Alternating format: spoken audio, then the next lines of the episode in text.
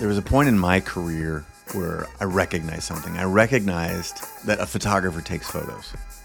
And a professional photographer not only takes photos, but sells photos. And it sounds like an obvious thing to realize, but the very specific acknowledgement that there was a difference was profound for me. Welcome to another episode of the Chase Jarvis Live Show. This is a micro show, and today's micro show is considering what happens when the going gets tough. That little bit about me taking photographs and, and recognizing the difference between just taking photographs and deciding to make a living and a life around it. It really was a valuable recognition. And I'm wondering if you have made a similar recognition in and around your own ambitions. Now, if you have an ambition to do something different in your career, the chances are there are going to be lots of obstacles. And the reality of all of those obstacles is that the biggest one will be you. Certainly, identifying what you have to do. For me, it was the distinction between just becoming a photographer and becoming a professional photographer. And yours may be some other massive distinction. But what is usually true is that we are our biggest blocker. And there's a point when we start taking a new direction that we need to stop thinking quite so much and over index on doing. We, we already know the negative voice in our head is not useful. We know that voice well. We're not going to be able to think our way out of that voice necessarily. And we certainly aren't going to be able to think our way to the next level in any ambition, in any career, hobby, or dream. Let's just assume you want to be a professional fill in the blank. I like to think that if you want to be a professional, then you should start behaving like one. At least that's what I told myself when I started my career in photography, and I found it very useful. I mean, I traveled to ski slopes across the country. I wanted to be an action sports photographer who focused on the ski, snowboard, skate, surf world, but specifically ski and snowboard to start out with. And so I traveled to ski slopes all over the country to take photographs, to meet would be subjects for my portfolio.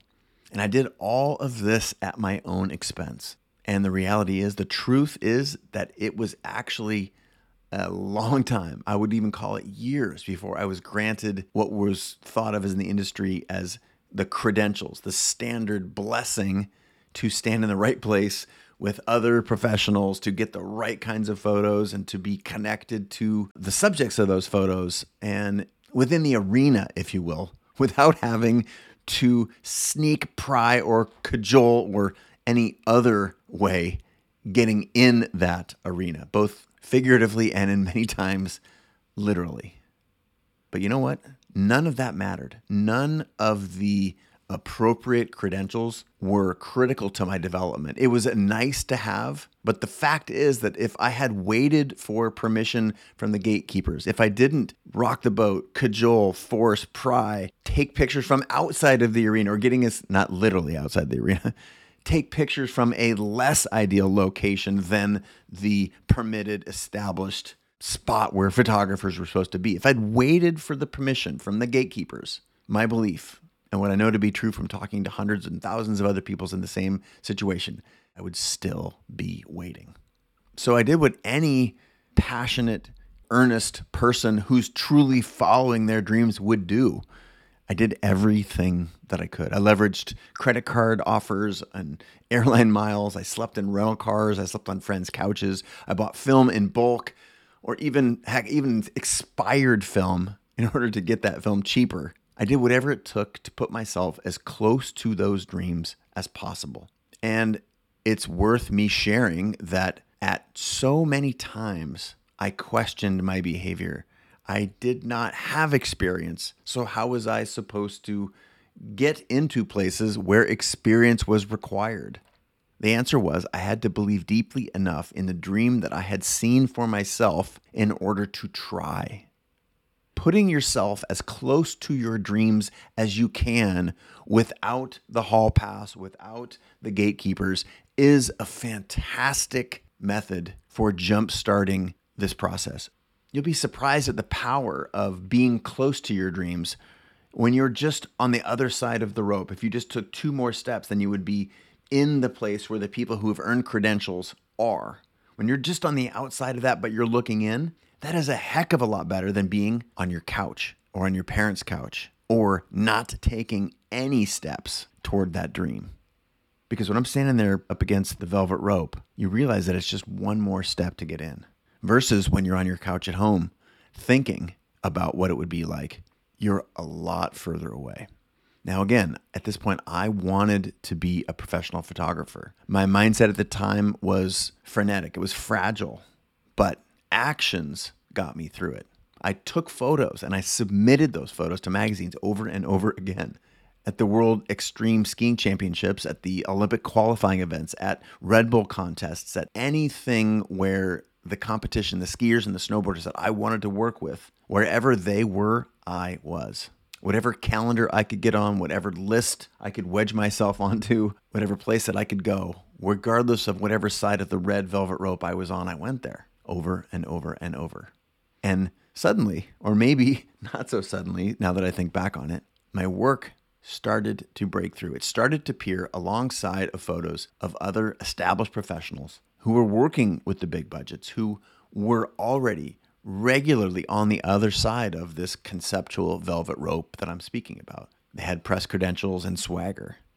The fact that my photos started to appear in these places, that the actions that I had taken had created the placement of these photos within the same magazines, that started an inertia that is very hard for me to describe and that you will only find out if you go there, if you do the work, if you show up with all of the uncertainty. For if you require certainty to pursue your dreams, whether that's from a gatekeeper or that when you show up at the place where you think or you understand you believe you need to be, and you're not sure if you're going to be let in, you will never get in. Now, to be fair, you know, these other photographers, their photos maybe were on the cover and mine were thumbnails on page 78. But my name was in the masthead as a contributor. My name was next to the photos in these magazines. And this was proof that it slowly started to work. And the punchline, the reason it started to work, because I was working. There was no thinking my way over this hump.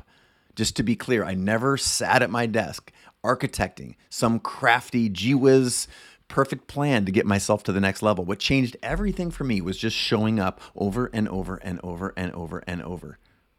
One of my favorite football players of all time is a guy named Marshawn Lynch. There's a great clip on the internet. And if you ever want to have a laugh, watch it. Look up Marshawn Lynch running through a motherfucker's face. He's a running back. And he says this in this interview. He says something like, One of my favorite things to do is run through an MFer's face. And when you run through it the first time and they think that it's nothing special, and then you do it to them over and over and over and over and over and over and over and over and over and over and over and over and over. In this interview, Marshawn Lynch says over and over and over about like 50 times. It's just poetry. It's incredible. But that's the mentality. That is what it takes to show up over and over. Show up where your heart and your intuition tells you to be even if your brain tells you that you have no business being there. It's the taking of a thousand tiny imperfect actions. That's the only thing that got me from wondering what was possible to starting to experience it. Each action, in turn, created momentum for more. And again, this was not a linear path. It was two steps forward, three steps forward, one step back. But what it did do is create a momentum, and momentum is the most underrated value in chasing your dreams and pursuing the thing that you love is cultivating some form of momentum. Now, I embedded myself in action sports. I started attending meetups. I, went to professional conferences and parties. I shot pics on spec for anyone in the field who asked. All on the way, I asked questions. I learned how to get in by putting in the work. You know, the concept of the word hustle has been, I think, sullied but the reality is that there is a part of hustle that is good, that is heartfelt and earnest and is required.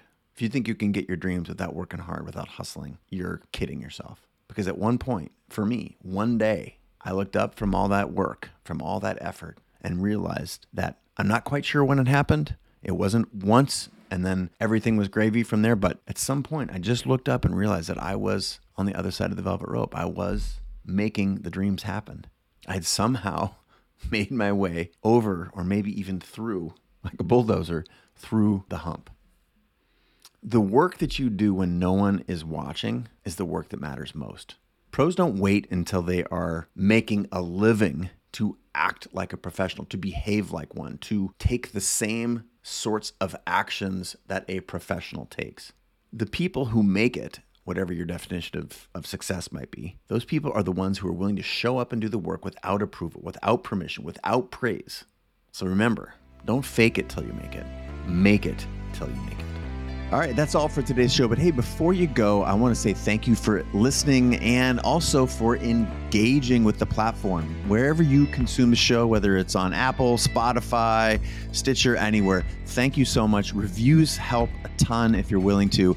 And I want to let you know, uh, in an effort to continue the topics we explore here on the show, or if you have questions, you can always direct your comments to me on all my social feeds. I'm at Chase Jarvis everywhere, but also, I will see your message quicker if you shoot me a text. That's right, I can text directly with you. The best way is to hit me up at 206 309 5177. I get a lot of text, so I can't always get back to you right in the moment. But trust me, those are my thumbs on the other end of the keyboard. So, I want to say thanks so much, and I look forward to engaging with you soon.